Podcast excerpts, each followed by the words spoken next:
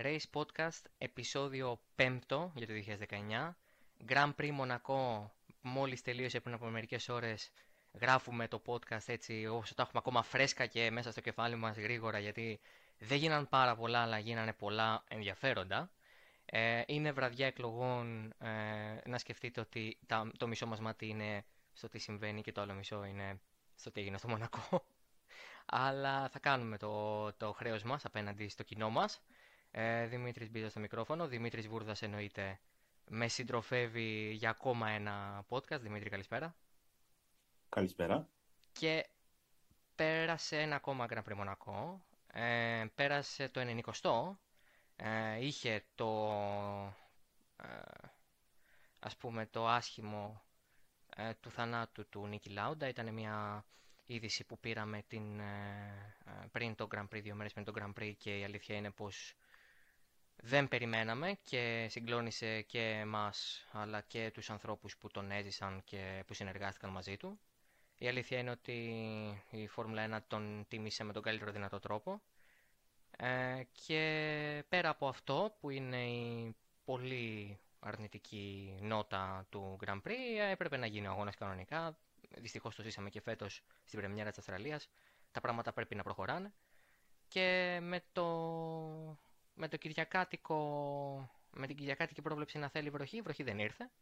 Αλλά ήρθε ένας πολύ περίεργος αγώνας για το Χάμιλτον, ο οποίος πάρα λίγο να δει ένα remake του 2015, έτσι. Μια λάθος απόφαση της ομάδας ή τέλος πάντων μια ε, ας πούμε ρίσκη απόφαση της ομάδας, μια ρηψοκίνδυνη απόφαση της ομάδας να του στερεί παραλίγο αυτή τη φορά την ε, νίκη.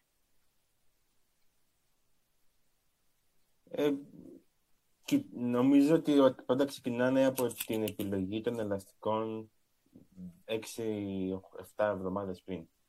Όταν βλέπεις την ε, Ferrari, την Mercedes και τη Red Bull να παίρνουν 10 και 11 σετ σε μα, μαλακής γόμας, αμέσως το, το περιθώριο για να δοκιμάσουν, ε, ειδικά σε περίοδους στο Μονακό που δεν μπορείς να κάνεις πρακτικά δοκιμές, ε, επηρεάζει πάρα πολύ τις γνώσεις που έχουν και οι ομάδες και οι οδηγοί για τις γόμες των ελαστικών, για το setup του αγώνα, για, για οτιδήποτε. Ε, Εφόσον επικεντρώνεσαι λοιπόν σε μία γόμα έχοντας στο νου ότι εντάξει, θα κάνουμε 30 γύρους με τη μία, 48 με την άλλη και θα βγούμε μέχρι τέλος και θα είμαστε μια χαρά. Σιγά κανένα πρόβλημα. Το κακό είναι ότι όταν δεν χρησιμοποιήσει άλλες γόμες και αποδεικνύεται ότι μία από τις τρεις γόμες είναι πολύ κακή, όπως ήταν η μεσαία σήμερα, ε, δεν έχει και πολλά περιθώρια. Στην Ferrari και στη Red Bull πήραν ένα, ένα ρίσκο βάζοντας με την σκληρή γόμα, αλλά ήξεραν ότι με τη σκληρή θα φτάσουν μέχρι το τέλος και θα έχουν και κάποια μικρότερη φθορά που θα τους επιτρέψει να το κάνουν χωρίς κάποιο πρόβλημα, χωρίς παραπάνω δυσκολία. Στη Mercedes έβαλαν, γιατί έβαλαν και στον Μπότα, ανεξάρτητα από το αν αυτός είχε, είχε κλατάρισμα και επέστρεψε για να βάλει την ε, σκληρή γόμα. Ε, Ήταν πολύ δύσκολη κατάσταση και νομίζω ότι ε, αυτό αυτό σε συνδυασμό με την εικόνα του Χάμιλτον να λέει ότι η τετραχάρο ή θα τερματίσει ο πρώτος. Δεν υπάρχει μέση λύση. Ε, και ότι θα πιέζει όσο παραπάνω μπορώ. Ε, και όλη του η γκρίνια που βγήκε στο μέσο του αγώνα έδειχνε αυτό ακριβώς. Ότι δεν ήξεραν, δεν ήξεραν με τι λάστιχα τρέχανε. Δεν ήξεραν. Ε, την συμπεριφορά του Λέτσικο δεν είχαν δοκιμάσει ποτέ, δεν είχαν δοκιμάσει καθόλου, δεν την είχαν δοκιμάσει σωστά. Και φτάσαμε σε ένα σημείο πολύ περίεργο που δεν υπάρχει καν παραπάνω φιλισμό. Ε, ασχοληθήκαμε με, με, μια μάχη στην πίστα επιτέλους. Και δεν ξέρω τι λένε πολλά ότι το αγώνας στο Μονακό είναι ο πιο κλειστός αγώνας της φετινής χρονιάς. Και ο μόνος αγώνας που μονομάχησαν δύο ομάδες για την πρώτη θέση μέχρι, μέχρι το τέλος.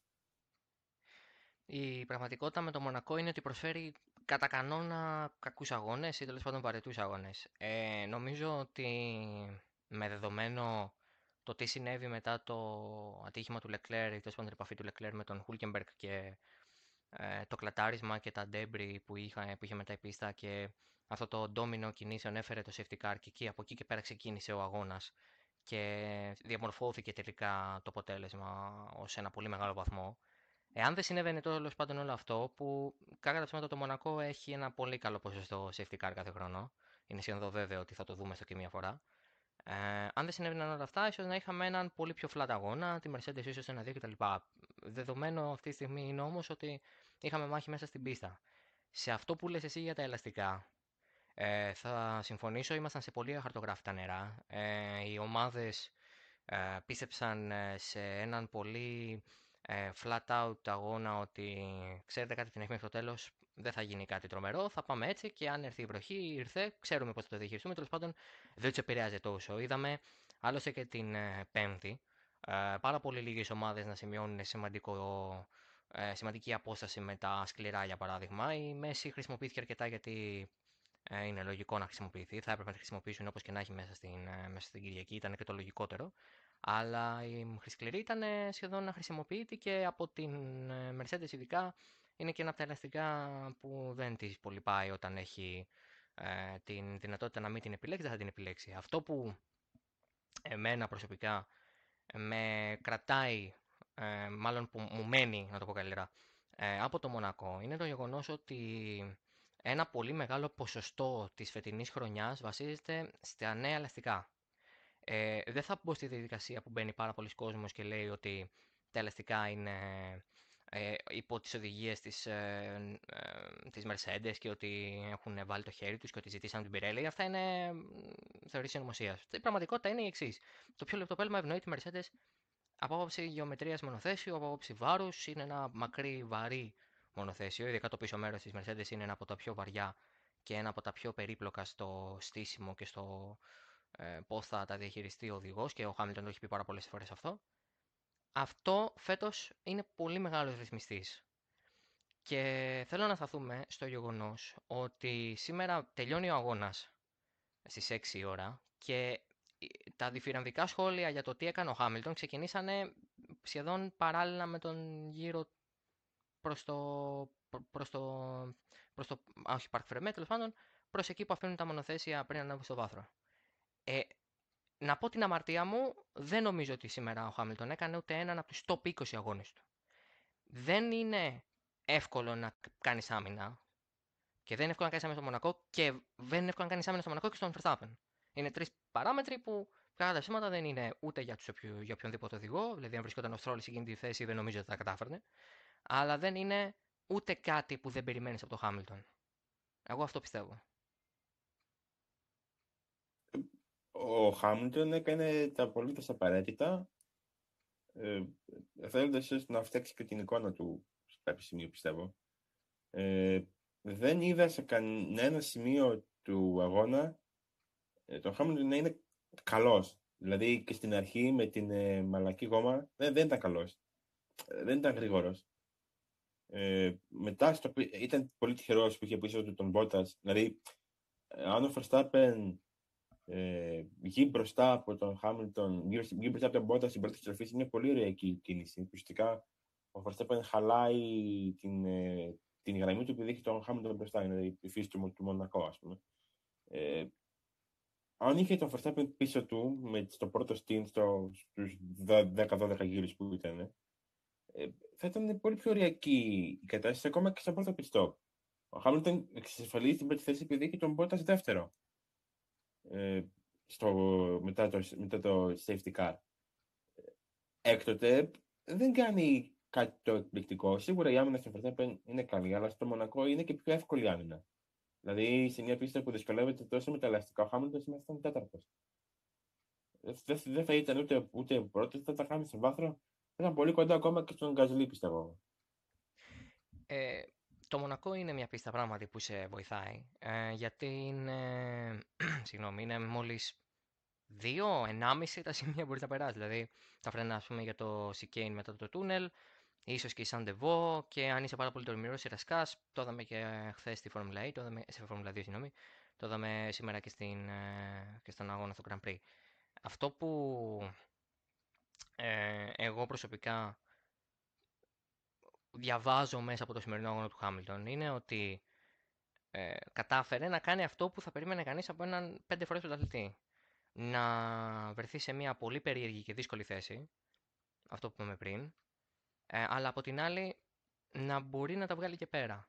Δεν πιστεύω, ξαναλέω, ότι ο Χάμιλτον αυτή τη στιγμή έχει κάνει κάτι που αξίζει ειδικού επένου. Με την έννοια ότι ο Χάμιλτον έχει περάσει, έχουν περάσει τα ψηλά πολύ καλύτερες εικόνες και εμφανίσεις του Χάμιλτον. Δηλαδή, ε, εγώ ακόμα θυμάμαι τις κατακτήρε της Μόντζα το 17 στη βροχή τι ακριβώς έκανε ο Χάμιλτον και το ίδιο μπορεί να υποθεί και για τις κατακτήρε της Ουγγαρίας ε, του 18 ε, που πάλι ε, ήταν πάρα πολύ δύσκολες συνθήκες και πάλι κατάφερε να πάρει την μπολ ε, και με μεγάλη διαφορά και μέσα σε μια πίστα που τέλος πάντων η Ferrari δεν χάνει ή τουλάχιστον δεν έχανε.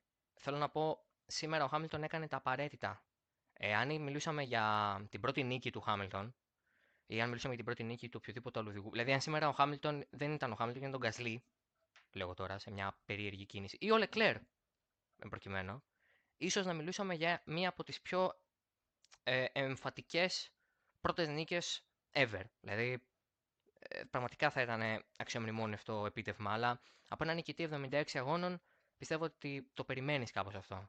Αυτό που δεν περίμενα εγώ προσωπικά, και θέλω να μου πεις την ε, γνώμη σου, γιατί ε, το συζητούσαμε και ε, προσωπικά, είναι ότι ο Verstappen που είναι γνωστός για τις επιθετικές του τάσεις και για το πόσο θέλει να πιέζει τα πράγματα και να κερδίζει θέσεις και να κάνει ρηψοκίνδυνες κινήσεις, ήταν αρκετά, να το πω, φοβισμένος, να το πω κρατημένος, ε, για περίπου 67-66 γύρους. Και η μόνη κίνηση που έκανε ήταν τη τελευταία στιγμής και ήταν και πολύ κακός εκτελεσμένη. Δηλαδή, πώς το κρίνεις αυτό; Ε, εντάξει, έκανε μια κίνηση η οποία ουσιαστικά ήξερε ότι ήταν η τελευταία του προσπάθεια. Γιατί μετά από εκεί πέρα έχοντας και την ποινή των 5 δευτερολέπτων ε, και στην τελευταία γύρα να, να προσπερνούσε, δεν θα έχει κάποια αξία. Ε, δεν θα άνοιγε τόσο πολύ την διαφορά του. Ε, από εκεί και πέρα, εντάξει, δεν ξέρω. Η, η αλήθεια είναι ότι έχοντας την, την, την δυναμική ενός καλύτερου μονοθεσίου, ίσως να, να, να, να αποτόλμησε κάτι που ίδιος το είχε φανταστεί. Όλο το στο Μονακό χρειάζεται κάτι τέτοιο. Χρειάζεται να, να έχεις φανταστεί κάτι. Πίστεψες ότι ο Χάμιλτον, ε, ξέροντας και την ποινή του, του, του Verstappen, θα ήταν πιο διαλλακτικό σε μια μάχη μεταξύ των δύο. Δεν θα χρειαζόταν να, να πιέσει παραπάνω, σκεφτόμενος ότι μπορεί να μείνει κοντά. Αλλά αυτός είναι ο Verstappen και νομίζω ότι για μένα ήταν αρκετά συγκρατημένο σήμερα. Μπορούσε να έχει κάνει μια πιο τρελή κίνηση. Ε, εξασφάλισε τέσσερις την τέταρτη θέση τους 12 βαθμούς, έμεινε κοντά στην, στον Φέτελ στη βαθμολογία. Εκμεταλλεύτηκε κάτι, κάτι το οποίο θα του ήταν πολύ πιο εύκολο να, να κάνει ε, σε μια πίστα σαν το Μονακό. Δηλαδή, το ότι τόλμησε μια φορά ήταν το ελάχιστο το οποίο για μένα μπορούσε να κάνει. Και ας πήγε να καταλήξει σε σε ε, κρακαμπάου που λέμε. Ε, αυτό που κρατήσαμε πιστεύω όλοι από το Verstappen είναι ότι ίσως σκέφτηκε και το μέλλον. Σκέφτηκε και τους επόμενους αγώνες. Σκέφτηκε. Νομίζω ότι ο Verstappen έχει μπει σε μια λογική εδώ και ένα χρόνο. Πλέον έχουμε κλείσει ένα χρόνο. Από το ατύχημα στο FP3 πάλι και το γεγονός ότι ξεκίνησε τελευταίο και είδε τον Ρικιάρντο να κερδίζει και εκείνος έμεινε μόλις στους δύο βαθμούς ανά τι θέσει αυτή η κατάσταση νομίζω γενικά άλλαξε το Verstappen. Και εδώ και εδώ 12 μήνες ένας οδηγός ο οποίος οδηγεί με μεγαλύτερη οριμότητα και πολλές φορές αυτή η οριμότητα επιφέρει και μια διστακτικότητα σε ένα βαθμό. Δηλαδή, ε, σήμερα ο Verstappen του 2017 ή του πρώιμου 2018 θα ήταν πολύ πιο επιθετικός. Ε, μπορεί και με κίνδυνο να θέσει τον ίδιο και τον αντίπαλό του εκτός αγώνα. Κακά τα ψέματα, το Μονακό δεν είναι πίστα που ε, έχεις 100 ευκαιρίες να περάσεις και ο Verstappen σήμερα δίλιασε. Ε, απλά πιστεύω ότι σε, σε, νομίζω ότι ο Verstappen σε ένα βάθος χρόνου σκέφτεται ότι φέτος έχει μονοθέσιο. Και το ότι η Red Bull δεν ήταν μονοθέσιο νικητή σήμερα ε, για μένα ε, δεν ισχύει. Ε, και πιστεύω ότι ήμασταν ένα τύχημα μακριά από το να κερδίσει σήμερα ο Verstappen. Ήμασταν ένα τύχημα μακριά. Πιστεύω, όχι καμία βροχή, καμία και όχι κάτι τρελό. Ένα, δηλαδή αυτό το Giovinazzi Κουμπίτσα για παράδειγμα, να κατέληγε σε μεγάλο μπαμ που να μην μπορούσε να φύγει από εκεί κανείς, οπότε να έπρεπε να βγει το safety car, η κόκκινη τελεσμία τέλος πάντων. Οπότε μετά θα είχαμε άλλο αγώνα. Εγώ πιστεύω ότι αν ε, ο Verstappen, αν μπορέσει να βάλει στο μυαλό του ότι πρέπει να υπάρχει μια ισορροπία, γιατί νομίζω ότι τώρα πάει, να, πάει προς το άλλο επίπεδο, πάει στο επίπεδο του παίρνουμε τους βαθμούς που μπορούμε και ας μην πιέσουμε τα πράγματα. Εάν μπορέσει σιγά σιγά στην οδήγησή του να βάλει και τον παράγοντα ότι εάν μπορώ και αφού βλέπω ότι μπορώ, ε, ας το κάνω.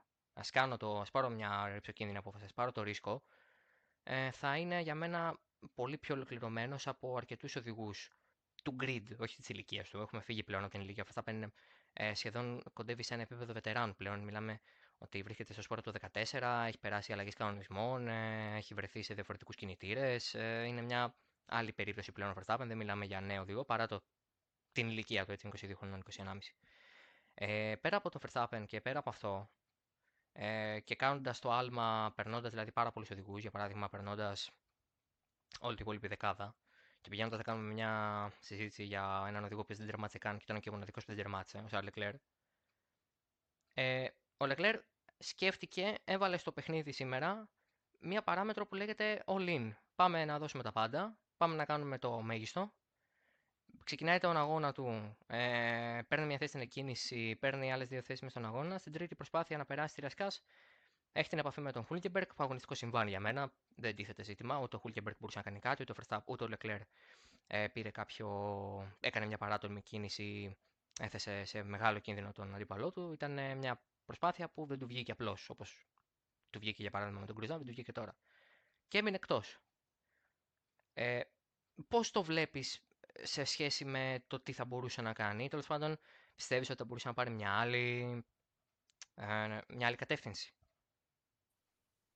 Κοίτα, όσα χρόνια θυμάμαι να βλέπω τη Φόρμουλα 1, όσοι οδηγοί προσπαθούν να, το παίξουν στο Μονακό υπερβολικά παράτολμοι και θα προσπαθήσω να περάσω του πάντες, γιατί έχω καλύτερη μονοθέση από όλους που είναι γύρω μου, και να ανεβώ γρήγορα και να κάνω έναν αγώνα που θα, που θα το θυμάμαι για όλη μου τη ζωή δεν το έχουν πετύχει. Και όσο τα μονοθέσια μεγαλώνουν και βαραίνουν, θα είναι ακόμη πιο, πιο πιθανό να γίνει.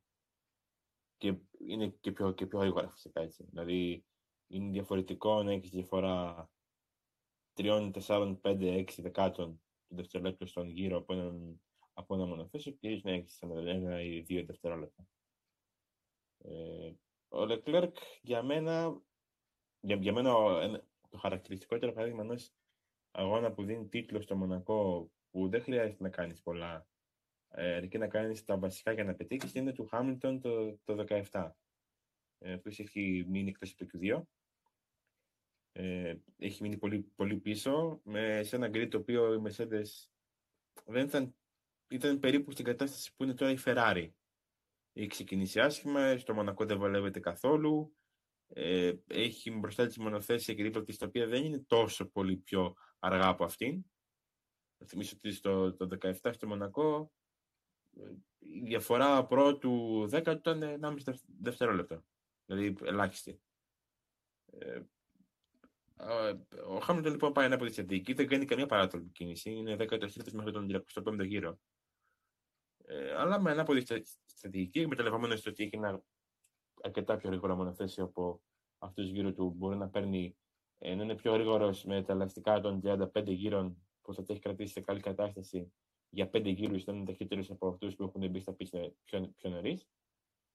Εκμεταλλευόμενος και, και, τα, και τα ντουμπλαρίσματα που θα κάνουν οι πρώτοι οδηγοί στους πίσω οδηγούς, θα κάνει ένα καλό ένα 5-6 γύρους πολύ, πάρα πολύ πιο, πιο γρήγορους και θα βγει έκτος, έβδομος, το πολύ όγδοος. Γι' αυτό και εμένα είναι το απόλυτα ιδανικό, ας πούμε, στο Μονακό. Αυτό που μπορείς να κάνεις στο 2017, 18, 19, με αυτά τα ελαστικά, με αυτές τις ομάδες, με αυτή τη στρατηγική, με αυτά τα, μονο, τα μονοθέσια. Ε, ο Λεκλέρκ αντίθετα έκανε κάτι το οποίο είναι δικαιολογείται και την ηλικία του και δικαιολογείται και από τη γνώση ότι είναι ο πρώτο αγώνα μέσα στην πατρίδα του, μέσα στο, δίπλα στο, στο σπίτι του, δίπλα στο σχολείο του, ας πούμε.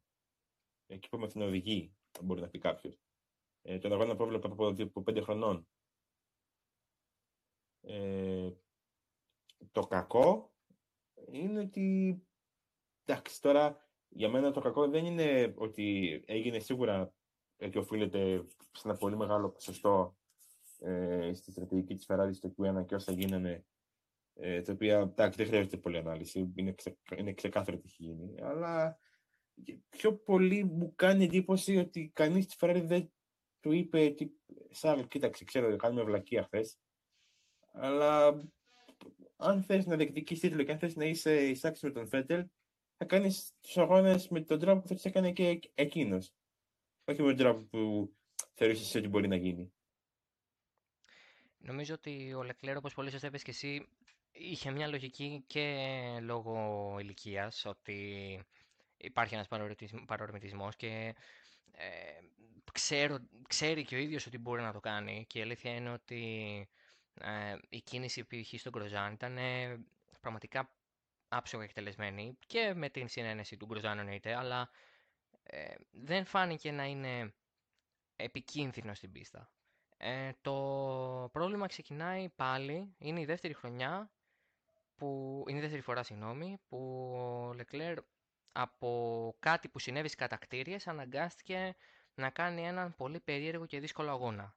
Και στον Πακού μπορεί να πει κανείς και δίκιο θα έχει ότι ε, σε ένα πολύ μεγάλο βαθμό, ίσως το μεγαλύτερο, να ευθύνεται ο ίδιος για αυτό που συνέβη ε, και όλα τα στραβά που έγιναν το Σάββατο να είναι κατά 95% δικιά του ευθύνης. Αλλά χθες, ε, την ώρα που γράφει το podcast, πάνω το Σάββατο το μεσημέρι, ε, το πρόβλημα όλο ήταν στη Ferrari. Φαντάζομαι ότι η απόφαση του Leclerc να πάει σε μια επιθετική στρατηγική ήταν ε, μετά από σύμφωνη γνώμη και συνεννόηση με την ομάδα και με τους ανθρώπους του team του και τέλος πάντων δεν θα ξύπνησε ένα πρωί και θα είπε Σίγουρα έτσι ήταν. Ε. Απλά πιστεύω ότι μπήκε και ο παράγοντας. Εντάξει, κάνετε την βλακία χθες, αφήστε με να κάνω τον αγώνα όπως τον θέλω εγώ. Ναι, σίγουρα δεν νομίζω ότι θα του είπανε και ε, ακριβώς ότι εμείς θα σου πούμε τα κάνεις ή εμείς θα σε βάλουμε σε ένα μοτίβο. Νομίζω ότι ήταν περισσότερο πες μας τι θες και αυτός τους είπε θέλω να πάμε έτσι. Ε, η λογική του Χάμιλτον το 17 νομίζω ότι προδίδει και την οριμότητα της ομάδας. Δηλαδή, πώς να το πω, πέρα από ότι το Χάμιλτον το 17 είναι ένας πολύ πιο εμπειρός οδηγός από ότι είναι αυτή τη στιγμή ο Leclerc του 2019, ε, και αν σκεφτεί κανείς, η Mercedes ήταν και περίπου δεύτερη ομάδα το 17 στο Μονακό πίσω από τη Ferrari. Ε, άρα μοιάζει αυτή η συνθήκη τουλάχιστον. Ε, η, η πραγματικότητα με τον Χάμιλτον είναι ότι είχε δίπλα του, γύρω του, ένα team το οποίο μπορεί ο Χάμιλτον να είπε το ίδιο πράγμα με τον Leclerc. Γιατί είναι ένας οδηγό ο Χάμιλτον που του αρέσει η επίθεση, που του αρέσει η ανάκαμψη, το κάτι έχει κάνει πάρα πολύ στην καρδιά του. Αλλά μπορεί η ομάδα να του είπε όχι ή να του έβαλε ένα φρένο. Πιστεύω ότι στη Ferrari, συνενώντας σε μια τέτοια στρατηγική, ξέρανε τα ρίσκα. Νομίζω ότι ο Leclerc τα ξέρει πρώτα από όλους, γιατί αυτός είναι που βρίσκεται στο τιμόνι. Αυτός ξέρει πόσο περίεργο και κίνδυνο είναι όλο αυτό που πήγε να κάνει και το πλήρωσε, αλλά τουλάχιστον έπεσε, θα το πω κάπως ας πούμε λαϊκιστικά, έπεσε μαχόμενος. Χωρίς αυτό να σημαίνει ότι δεν έπρεπε ε, ή έπρεπε να πάρει τη στρατηγική. Για μένα το θετικό με το Leclerc φέτος είναι ότι τουλάχιστον σε 9 στις 10 περιπτώσεις στις οποίες θα κληθεί να κάνει μια υπέρβαση ή που θα πρέπει να κάνει το κάτι παραπάνω, ε, ακόμα και αν χάσει, ε, δεν θα χάσει ντροπιαστικά. Δεν θα χάσει ε, με, με κάποιον να πει «Α, τον μπιπ, ξέρω εγώ, τι έκανε». Ε, κανείς δεν τον έχει χαρακτηρίσει επικίνδυνο. Δηλαδή για μένα, αν κάποιος βγει σήμερα και πει ότι ο Λεκλέρ είναι επικίνδυνος για αυτό που έκανε με το Χούλκεμπεργκ, μπορεί να κόψεις τη Φόρμουλα 1. Μπορεί να κόψεις τη Φόρμουλα 1. Δεν ήταν, δεν ήταν επικίνδυνο σε καμία περίπτωση. Ήταν μάλιστα ένα ρίσκο το οποίο μπορεί να πει κάποιος ότι ήταν ελεγχόμενο. Δεν ήταν ότι βούτυξε όντας ε, δύο μονοθέσια πίσω, ας πούμε, ή ότι έκανε αυτό που έκανε ο Τζιοβινάτη που πήγε να χωθεί ε, σε μια στροφή η οποία δεν υπήρχε ήταν αρκετά κοντά και ο Χούλκεμπρεκ μάλιστα φαίνεται και πάρα πολύ τίμια. Δηλαδή, ουσιαστικά αυτό που έκανε ήταν ότι εντάξει, πάει να περάσεις από εκεί, θα σου δώσω όσο χώρο χρειάζεται και να μην κάνεις το παραπάνω εκατοστό που δεν, που δεν μπορείς. Και πραγματικά αυτό έγινε. Το κακό για τον Λεκέρκ είναι ότι για μένα ότι μπήκε με πολύ λάθος ε, ψυχοσύνθεση και, και ψυχολογία στον αγώνα. Ότι έλεγε από την προηγούμενη μέρα ότι αύριο θα τα δώσω όλα για όλα. Δεν είχε πιο καθαρό μυαλό, ίσως. Εντάξει, αυτό συμβαίνει. Εντάξει, δεν είναι, και εύκολο, δεν, δεν είναι και εύκολο να έχεις καθαρό μυαλό μετά από αυτό που έγινε. Αλλά εκεί ίσως ε, ε, μπαίνει και ο παράγοντας ομάδα ή και ο παράγοντας ε, να έχεις έναν ε, άνθρωπο επικεφαλής ε, που θα μπορεί να τον ηρεμήσει, να του εξηγήσει ότι εντάξει, Μονακό, OK, okay, έχει σίγουρα μεγαλύτερο ε, ενδιαφέρον το που ξεκινάς για να, για να φτάσεις στο τερματισμό. Αλλά δεν σημαίνει ότι επειδή, ήρθες, επειδή ξεκινάς 15ο θα τερματίσεις 15ο αν δεν πιέσεις. Ε, υπάρχουν παραδείγματα πολλών οδηγών, ακόμα και ο Verstappen πέρσι, ας πούμε. Αρκετοί οδηγών οι οποίοι πίεσαν όσο έπρεπε, όχι με χωρίς υπερβολικά ρίσκα, σε συγκεκριμένα σημεία και κέρδισαν ένα καλό αποτέλεσμα. Αυτό δεν το έχουμε δει ακόμα από το Leclerc να μπορεί να ανταπεξέλθει σε μια πίεση ε, του πρέπει να περάσω. Συνήθως βλέπουμε ότι δεν πρέπει να με περάσει κανείς. Αυτό που έχουμε δει τουλάχιστον πέρσι μέχρι πέρσι στην Ζάουμπερ, αυτό ήταν κυρίως. Ότι δεν θα αφήσω κανέναν να με, να με περάσει. Και μετά. Εντάξει, προσπαθήσω να κάνει το ό,τι καλύτερο. Και το ήταν και μετά στη Ferrari ότι αν θέλω να, να είμαι, να είμαι πρέπει να είμαι μπροστά όχι να είμαι πίσω και να πιέζω για να, για να περάσω. Ε, απ' την άλλη, εντάξει, έχει συγκεκριμένες ικανότητες οι οποίες είναι παράμιλε όχι απλά για την ηλικία του, αλλά και, για, και γενικά στη Φόρμουλα 1. Ε, τις οποίες ε, δεν χρειάζονται βελτίωση. Πέρα από το Leclerc και το τι έγινε και το, το γεγονός ότι εγκατέλειψε, ε, αφού μίλησες για ικανότητες και είπες τόσα ωραία πράγματα, θα πάμε σε έναν άνθρωπο ο οποίος ε, σήμερα ε, έκανε έναν από τους πιο αθόρυβους αγώνες. Αμφιβάλλω αν τον έδειξε στη μετάδοση πάνω από συνολικά τρία λεπτά. Πιστεύω ότι μπορεί να μην τον έδειξε καθόλου. Πραγματικά δεν μπορώ να θυμηθώ. Νομίζω δεν, έδειξε καν, δεν έδειξε καν το pit stop του, που ήταν και το καθοριστικό σημείο του αγώνα. Νομίζω ότι η μετάδοση του Μονακόλ το τετραήμερο, τέλος τρίμερο Φόρμουλα 1 αλλά και στη Φόρμουλα 2 που παρακολούθησα ήταν εσχρή. Ήταν το κανάλι που κάνει την, την μετάδοση αποκλειστικά μόνο στο Μονακό το παίρνει εκείνο και δεν είναι το κρού της F1 το, το γνωστό που πηγαίνει από κάθε αγώνα, σε, από αγώνας σε αγώνα. Έκανε εσχρή μετάδοση. Ε, φάγαμε πάρα πολύ, νομίζω το 95% της μετάδοσης από το σημείο που ο Verstappen έχει φτάσει στον Χάμιλτον και μετά ήταν αυτό. Ε, χάσαμε λοιπόν ε, στους δέκτες μας τουλάχιστον, την ε, μεγαλύτερη ε, εμφάνιση πλην του Χάμιλτον, που την έκανε ο Κάρλος Σάινθ, ο οποίος ε, δεν είχε και την καλύτερη θέση, αλλά έκανε εξαιρετική κίνηση. Πριν από μερικά λεπτά βγήκε ένα βίντεο στο Twitter που μπορείτε να το δείτε, σίγουρα θα είναι κάπου ψηλά στο TL σας, ε, είτε αν ακολουθείτε τη McLaren την, την F1 στο Twitter ή τέλο πάντων πηγαίνετε δείτε το, διότι είναι 40 δευτερόλεπτα.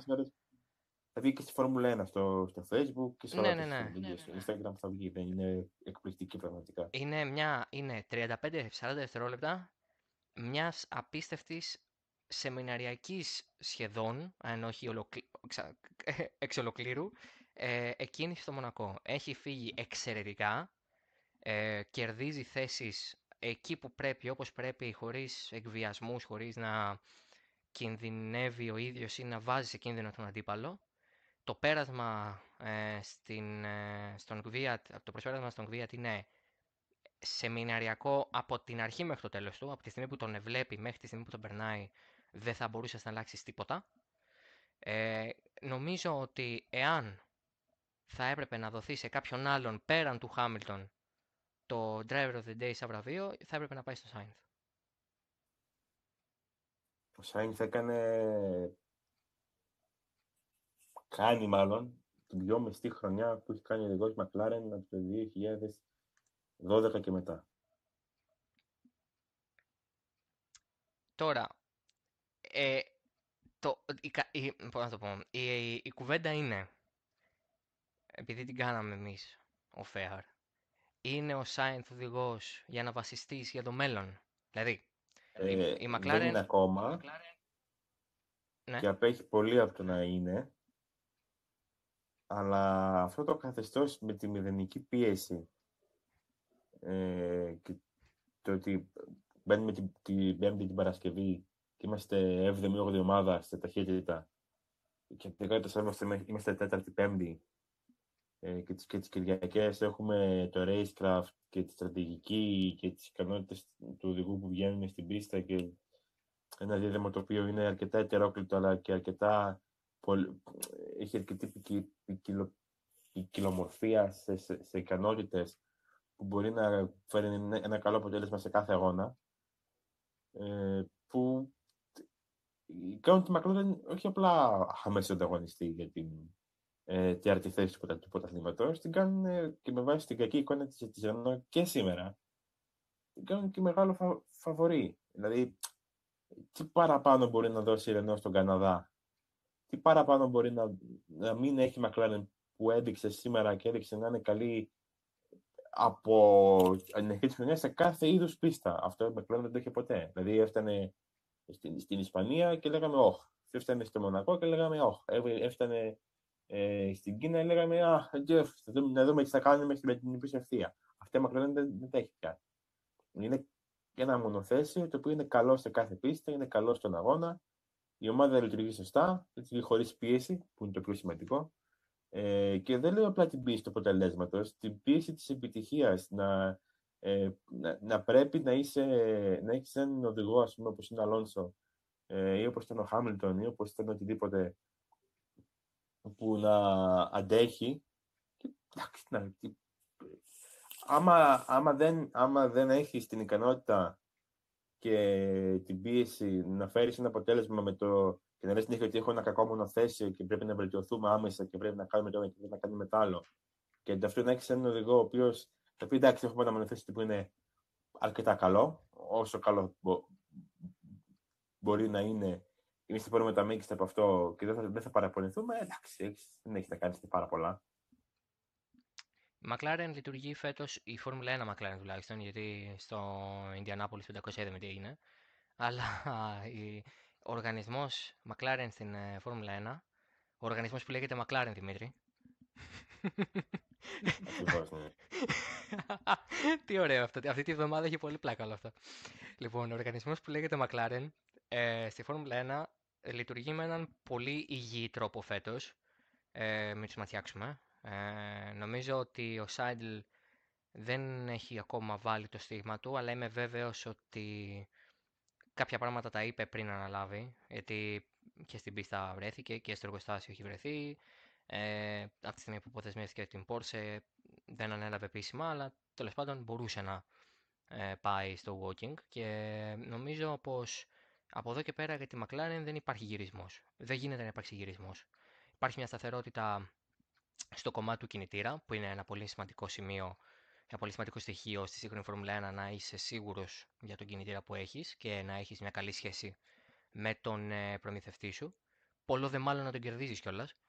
Ε, έχουν ένα δίδυμο το οποίο δεν έχει βλέψεις πρωταθληματικές αυτή τη στιγμή. Ο ένας είναι rookie και ο άλλος είναι στην δεύτερη του μεγάλη χρονιά. Για- Αν πούμε ότι πέρυσι ήταν η πρώτη μεγάλη λόγω του ότι ήταν σε εργοστασιακή ομάδα και ήταν ε, μεγάλες οι απαιτήσεις. Φέτος δεν υπάρχουν τόσο μεγάλες απαιτήσεις, αλλά καμιά φορά το έχουμε δει και σε άλλες μορφές αθλητισμού. Όταν δεν υπάρχουν πάρα πολύ ψηλές απαιτήσεις ή όταν κάποιος δεν σε θεωρεί φαβορή, ε, γίνεσαι δυνατός και ξαφνικά βγάζεις ένα πρόσωπο που είναι λες και σε, σε, σε τονώνει το ότι κανείς πραγματικά δεν πιστεύει σε σένα ή δεν περιμένει από σένα κάτι μεγάλο. Μακλάρεν ήξερε τι έκανε. Ε, έφτιαξε ένα καλό μονοθέσιο. Ε, έφτιαξε ένα καλό... Ε, ε, έχει μάλλον ένα καλό κινητήρα. Η Renault δεν είναι κακός κινητήρας. Είναι απλά περίεργος και στην εργοστασιακή ομάδα είναι που καμιά φορά παραδόξως δεν δουλεύει. Και έχει και ένα δίδυμο που, που καταλαβαίνει που βρίσκεται και δουλεύει με, με, χωρίς άγχος. Και νομίζω ότι ο Σάινθ σήμερα το έδειξε αυτό. Το χωρίς άγχος. Ε, και μπορεί να, να, να σε γυρίσει άμεσα την πορεία της McLaren φέτος και τα όσα έχουν πετύχει και τη θέση την οποία η, η McLaren αυτή τη στιγμή είναι, δεν είναι απλά η τέταρτη ομάδα στην Φόρμουλα 1 με 30 πόντους. Η Χάς που ήταν το μεγάλο φαβορή είναι έκτη. Η Ρενό που ήταν το δεύτερο μεγάλο φαβορή είναι όγδοη. Αυτές οι ομάδες που είχαν πάρα πολύ πίεση να αποδείξουν ότι είναι ε, ομάδες οι οποίες ε, είναι καλές και θα διεκδικήσουν την τέταρτη θέση και, θα... και οι δύο μαζί έχουν όσο έχει η McLaren τώρα. Και οι δύο μαζί. Αντίστοιχα, τώρα Ρώσο και η Racing Point που είναι πολύ μπροστά στην, στην βαθμολογία από αυτές, που είναι μπροστά στην βαθμολογία από αυτές τις ομάδες, όχι με μεγάλες διαφορές, αλλά, αλλά είναι μπροστά, δεν έχουν κάποια ιδιαίτερη πίεση. Δηλαδή, η πίεση του να ε, πρέπει να αποδώσεις άμεσα και να, και να δείξεις ότι αυτό που έχεις σε ένα midfield το οποίο εντάξει, δεν, έχει σίγουρα διαφορές κάθε ομάδα μεταξύ της, αλλά υπάρχει και το, το αγώνα στην Κυριακή που όταν βρεθείς πλάι-πλάι με έναν οδηγό και ξέρεις ότι άμα ε, κάνεις λάθος και, και χάσεις, θα έχεις μεγαλύτερες επιπτώσεις από αυτό που οδηγεί δίπλα σου. Σε κάνει να πατήσεις το φανό λίγο νωρίτερα, σε κάνει να, να πατήσεις τον γκάζι λίγο πιο διστακτικά, σε κάνει να κάνεις μια αλλαγή ταχύτητα λίγο πιο γρήγορα.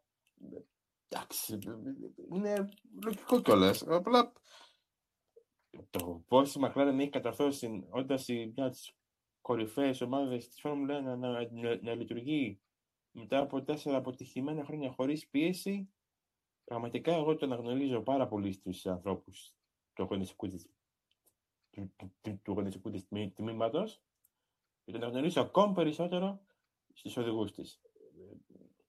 Είναι ένα δίδυμο το οποίο δεν είναι το καλύτερο, δεν είναι καν κοντά στο να, να θεωρηθεί το καλύτερο στο midfield δεν μιλάμε για Φόρμουλα 1. Είναι μάλλον από τα, από τα πιο. Ε, από αυτά που έχουν τα, να αποδείξουν τα περισσότερα για να μας πει ότι είναι ένα καλό δίδυμο. Ε, που δεν έχουν πάρει τα, τα τρομερά αποτελέσματα. Σίγουρα όχι για τον. Ε, με τον Όρι, αλλά ούτε ο Σάινθ έχει δείξει κάτι το εκπληκτικό. Μερικά σκόρπια πολύ καλά αποτελέσματα έχει κάνει. Ε, Παρ' όλα αυτά, λειτουργεί όπως πρέπει, λειτουργεί σε μια ομάδα η οποία ανασυντάσσεται, λειτουργεί σε μια ομάδα που έχει πλάνο, που έχει μέλλον και που έχει και, και απόλυτα φιλοδοξίες. Η McLaren είναι για πρώτη φορά, και δεν περίμενα να το πω, πρότυπο midfield ομάδας φέτος. Έχει γίνει πραγματικά μια ομάδα με ξεκάθαρο πλάνο και ε, καταλαβαίνει επιτέλους ότι πρέπει να πάρει αργά βήματα για να επιστρέψει στην κορυφή. Και αυτό είναι πολύ, πολύ θετικό ε, για το σπορ, πέρα από το ότι είναι πολύ θετικό για την ίδια. Ε, και αποδεικνύει περίτρανα ότι ο Φερνάντο Αλόνσο είναι ίσως το μεγαλύτερο πρόβλημα σε όποια ομάδα πήγε.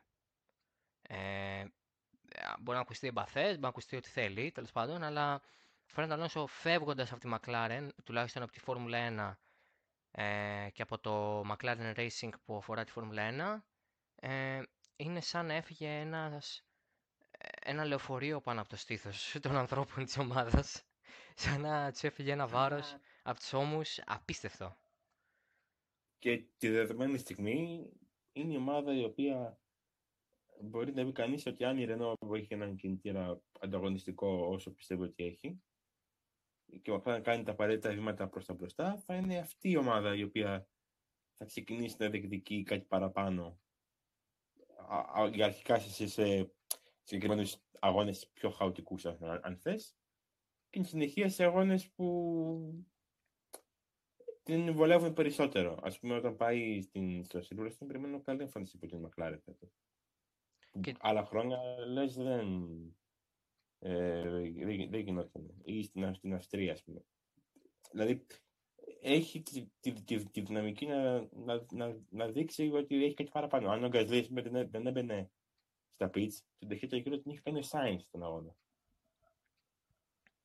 Και μιας και ανέφερες ε, Γκασλή και ε, πήγες εκεί, να κάνουμε την ειδική, έτσι το αναφέραμε πριν, την ειδική μας αναφορά σε δύο οδηγούς που επίσης δεν είδαμε τίποτα βασικά στο Μονακό φέτος, είδαμε τέσσερις οδηγούς.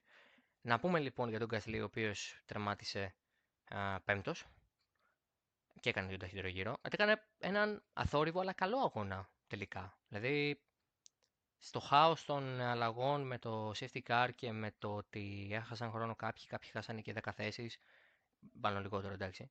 Ο Γκασλή παραδόξως κατάφερε να κάνει έναν καλό αγώνα. Η Red Bull προφανώς τον κάλεσε στο τέλος να βάλει την ε, μαλακή για να κάνει, να πάρει τον ένα βαθμό. Διόλου άσχημα να φύγει με 11 βαθμούς από το Μονακό, στο πρώτο του ανταγωνιστικό Μονακό. Πώς το κρίνεις με δύο λόγια για να κλείνουμε σιγά σιγά; Έχει βρει, αρχίζεις να βρίσκει ρυθμό. Ε, που είναι πολύ σημαντικό και για ένα μονοθέσιο όπως είναι αυτό το το οποίο φαίνεται ότι είναι αρκετά. Ε, έχει πολλές δυνατότητες, αλλά είναι αρκετά δυσκολοδίκητο για κάποιον που δεν έχει συνηθίσει ε, σε ένα σασί τόσο διαφορετικό. Είναι το πιο, το πιο μικρό, είναι το πιο ευέλικτο, είναι το, το, το πιο στενό επίσης. Ε, πιστεύω ότι θα είναι έκπληξη για μένα σε κάποιον αγώνα ο, ο Γκασλή δεν ανέβει στο βάθρο φέτος. Όπως και θα είναι έκπληξη αν δεν συνεχίσει να, να βελτιώνεται μέσα στη χρονιά. Δηλαδή, αν συγκρίνουμε τον πρώτο του αγώνα με τον αγώνα στο Μονακό, θα δούμε χάοδη διαφορά στην απόδοση και στην ε, ποιότητα που έβγαλε μέσα στην πίστα. Και πέρα από το γεγονός ότι βρίσκει ρυθμό, πιστεύω ότι σιγά σιγά καταλαβαίνει και τη θέση του στην ομάδα. Ε, Πιθανώς η ομάδα να του έχει δώσει μια όθηση παραπάνω, να τον έχει στηρίξει κάπως σε αυτό το πολύ περίεργο, σε αυτή την πολύ περίεργη φάση που πέρασε στην αρχή. Ε, και δεν μπορούσε να πάρει ένα καλό αποτέλεσμα ξεκάθαρα. Δηλαδή η πίεση που είχε νομίζω πλέον έχει φύγει και όσο προχωράει η σεζόν πιθανότατα θα συμφωνήσω στο ότι θα πάρει και ένα βάθρο.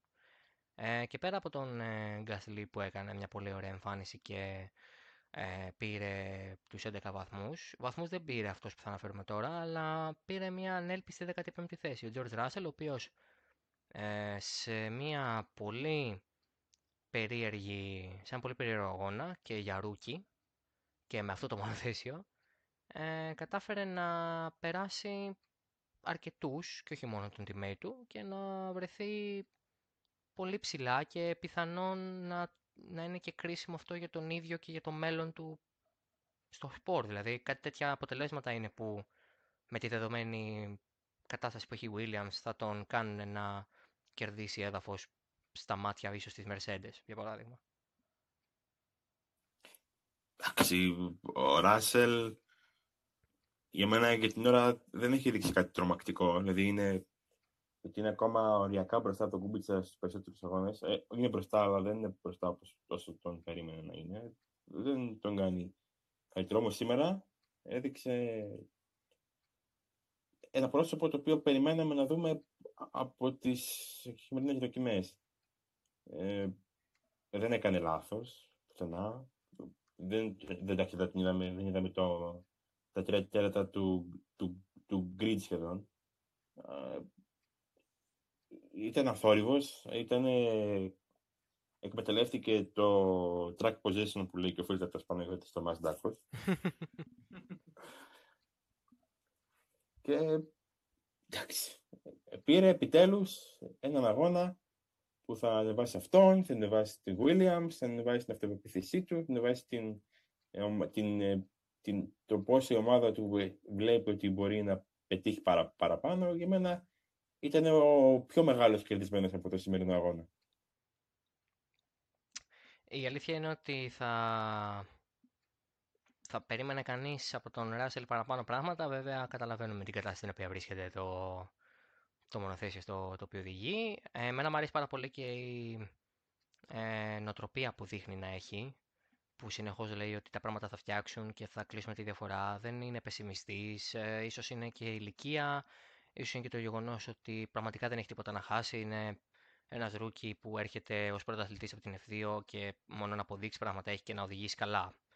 Ε, δεν είναι στην θέση που είναι π.χ. ο Κούμπιτσα, ο οποίος κουβαλάει το βάρος του, του έμπειρου, του νικητή, του ίσως ένα από τα μεγαλύτερα ταλέντα της 15 ετίας μαζί με Αλόνσο, Χάμιλτον κτλ. κτλ.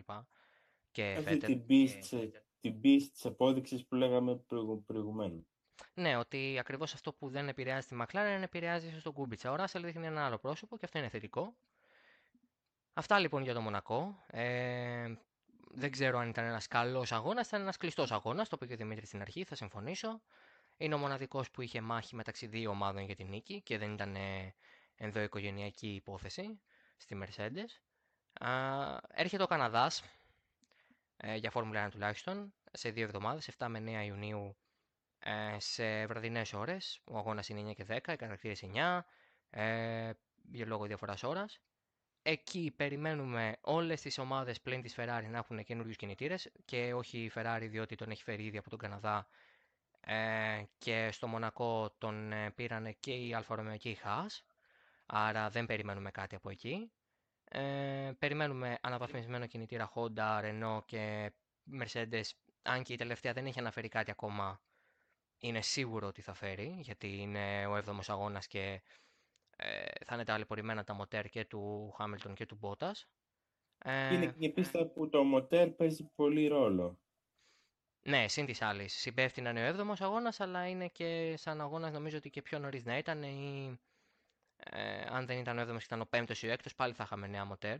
Γιατί ευνοεί το να έχεις καλό Βέβαια, εγώ να πω την αλήθεια, βλέποντας τη δομή αυτής της πίστας, περιμένω να πάει πολύ καλά πολύ καλύτερα από τις άλλες πίστες η Ferrari. Έχει συνήθως έχει ψηλέ θερμοκρασίες, έχει γρήγορα σικέιν, έχει μεγάλες ευθείες. Η Ferrari έχει δείξει ότι έχει ένα σεβαστό προβάδισμα στους κινητήρες μέχρι στιγμής. Ε, εντάξει, τώρα αν.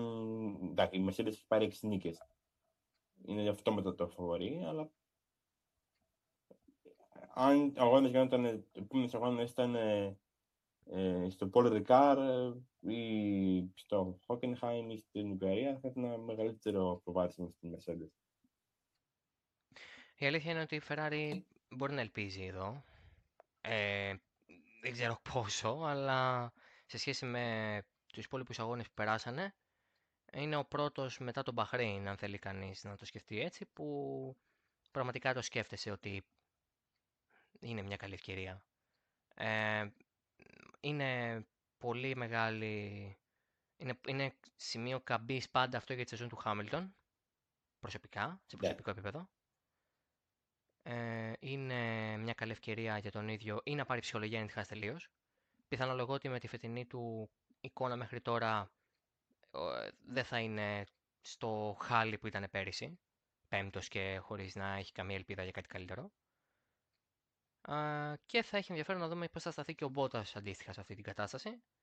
Ε, και τέλος, να βάλω και μια παράμετρο τρίτη, που θα βρεθεί η Red Bull στην πρώτη πίστα βαρόμετρο για τους κινητήρες, ε, που δεν είναι μια μεγάλη ευθεία και κλειστά κομμάτια, είναι μόνο μεγάλες ευθείες και γρήγορες καμπές, με μόλις μια ξεκάθαρα αργή στροφή, την ε, πίσω φουρκέτα, την K10, και από εκεί και πέρα, εκεί θα έχει ενδιαφέρον να δούμε πώς θα σταθεί το ERB15 δεν ξέρω αν θέλει να σχολιάσεις κάτι να, για να το κλείσιμο. Τι να σχολιάσω. Για την ώρα χαίρομαι που είναι ε, πέμπτο κόμμα Χρυσή Αυγή, οπότε... εγώ χαίρομαι που... Εγώ πάλι λυπούμε που το 17-24 ηλικιακά ψήφισε Χρυσή Αυγή σε διψήφια ποσοστά. Αλλά εντάξει, αυτή είναι μια άλλη κουβέντα. Ε, λοιπόν, κλείνουμε αυτό το podcast, το πέμπτο race podcast της σεζόν. Ε, προχωράμε με διπλό, δι, διπλό τετραήμερο αν θέλετε.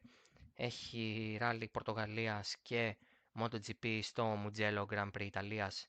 Ο Δημήτρης θα βρίσκεται εκεί για ε, να παρακολουθήσει τον αγώνα των ε, δύο τροχών. Και ο Τζένος Πουλημενάκος εννοείται ότι θα καλύψει ε, το ράλι, το πρώτο πολύ βάρβαρο και σκληρό χωμάτινο ράλι της σεζόν. Ε, από εμάς να έχετε μια καλή εβδομάδα. Συνεχίζετε να διαβάζετε το toleracing.gr ε, διότι θα ακολουθήσουν οι αναλύσεις, καθιερωμένες αναλύσεις μετά από κάθε αγώνα ε, και φυσικά όλες ε, οι ειδήσεις που ε, αξίζουν να γραφτούν γιατί έχουμε γεμίσει από ειδήσεις που πραγματικά δεν έχουν καμία αξία να υπάρχουν. Αλλά, ok. Okay. Ε, λοιπόν, και αφού ρίξαμε το shade μας και για σήμερα, θα σας αφήσουμε ε, και να σας θυμίσουμε ότι τις προσεχείς εβδομάδες, επειδή μπαίνουμε καλοκαίρι δεν σημαίνει ότι τελειώσανε τα πράγματα, μπαίνουμε στο πιο καυτό κομμάτι της σεζόν. Έρχονται πολύ ωραία πράγματα από το Total Racing, θα δείτε πολύ ενδιαφέροντα ε, και πολύ ενδιαφέροντα, podcast, να το πω καλύτερα, ε, και πολύ ενδιαφέροντα άρθρα. Οπότε, σας αφήνουμε ε, και ελπίζουμε να ξημερώσουμε σε μια Ελλάδα που παλεύεται, γιατί αν δεν παλεύετε, το επόμενο podcast θα γίνει στα αγγλικά λογικά. Γεια σας.